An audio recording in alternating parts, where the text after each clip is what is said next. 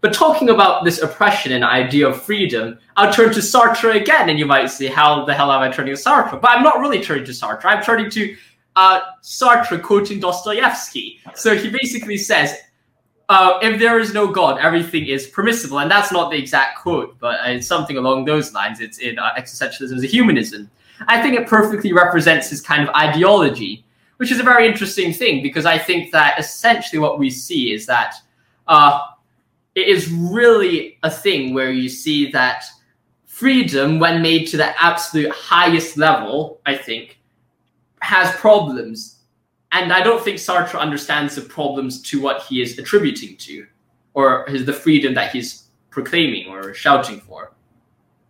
Yeah, and uh, I, I really, I, I always really hate it when people quote this line because, firstly, firstly because it's it's wrongly attributed to Dostoevsky, but secondly, Dostoevsky himself doesn't say it. It's Ivan who who says it in the uh, the brothers.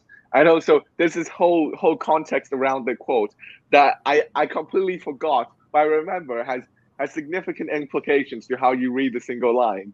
But but I just forgotten, and you take out that single line, and it just it it, it is very shocking. But I, I don't think it captures the Dostoevskian spirit. I think the even more funny thing is is that the Dostoevsky didn't even say if there is no God, there is no virtue. There, no, he says if there is no God, everything is permissible. Dostoevsky never even said that. Even if you count that it was taken in the right context and everything, those weren't Dostoevsky's words. What Dostoevsky did say was if there is no immortality of the soul, there is no virtue. So not only does God not even appear in it, it it isn't even everything is permissible. It is there is no virtue. So the idea of the existence of a moral standard is different from the existence of it, can you do absolutely everything. So there's a bit of a, di- a disagreement or uh, even a horrible misrepresentation of the thing, even on its yeah. verbal basis. Yeah, and I think this this fits very well. This new uh, this new context adding to the quote fits very well with Ivan's stance in the brothers because Ivan, although he does not believe in God, he's a, a very staunch moralist in some sense. And he says something like, "Well, so long as he, he sees one one single ch- child suffer, then that's sufficient evidence to refute God." So even even when God does not exist, I think they somehow we we still have a kind of basic moral dignity remaining in us that that, that we can that, that we we can maintain without any uh, any structure outside of us. I think that, that mm-hmm. that's purely purely by in virtue of being human, we have this moral standard. Or if you don't have this moral standard, then you are not fucking human.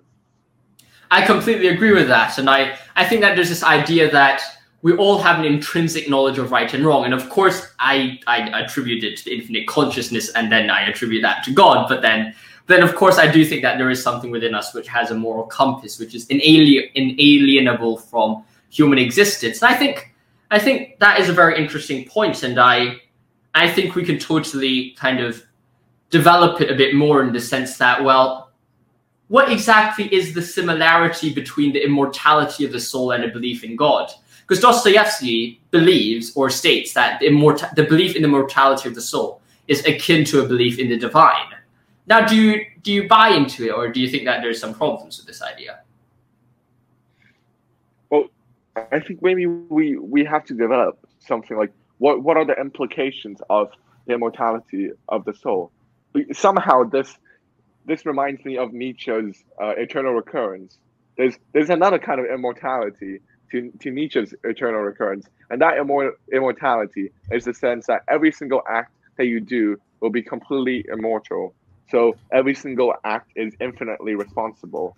It perhaps maybe that's the sense where immortality converges with uh, with, with God because what if if if God exists then I don't think I think if God exists then there's even a greater moral bur- burden for every single person to be respons- responsible for, for their own acts. And maybe this is where the two concepts converge. I think that that's a very interesting idea. Uh, and I think that there's this kind of there's this kind of how do you say it? There's this idea that you're ultimately reaching or you're ultimately working towards um, some sense of there's some sense of I, I don't know the word to say it, but there's some sense of kind of goal that you have to work towards that kind of ties in with the idea of the immortality of the soul. In the sense that the immortality of the soul, the fact that it exists carries burden and weight to it. But then, if you look at it in the Nietzschean way, then there's something completely different to it. There seems to be like at the same time two ways to look at it. And of course, the Nietzschean would kind of say, well, and this is what I fundamentally don't really understand about Nietzsche. It's uh, it's the idea that if you have eternal recurrence, then nothing you really do right now has any significant worth. Though at the same time, it has eternal worth at the same time because everything you do now would be repeated for infinity. So then, so there's kind of this dialectic here because everything you've done right now should have been repeated previously, but then everything you've done previously or you do now would be repeated in the future. So then, what exactly are you meant to do? If you got what I mean, there's this there's this really crazy situation that we find ourselves in. Uh, and I, I think Nietzsche revels in, in those kind of paradoxes.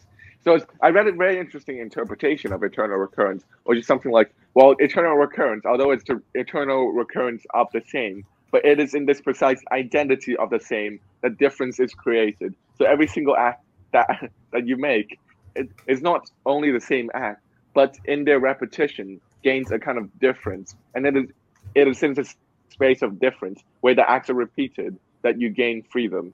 Like I, this is kind of like a crazy, crazy interpretation. I, I, don't know what to make of it. But going back to the immortality of the soul, I want to sort of challenge you a bit. I, I don't think. Well, if there is, if the soul is immortal, then how how is there an end, a telos, a goal, a goal that you should strive towards? There's no end to, to the soul. There's no there's no goal. I, I would say that with a mortality of the soul, you do have well, I think it depends on the nature of the immortality of the soul.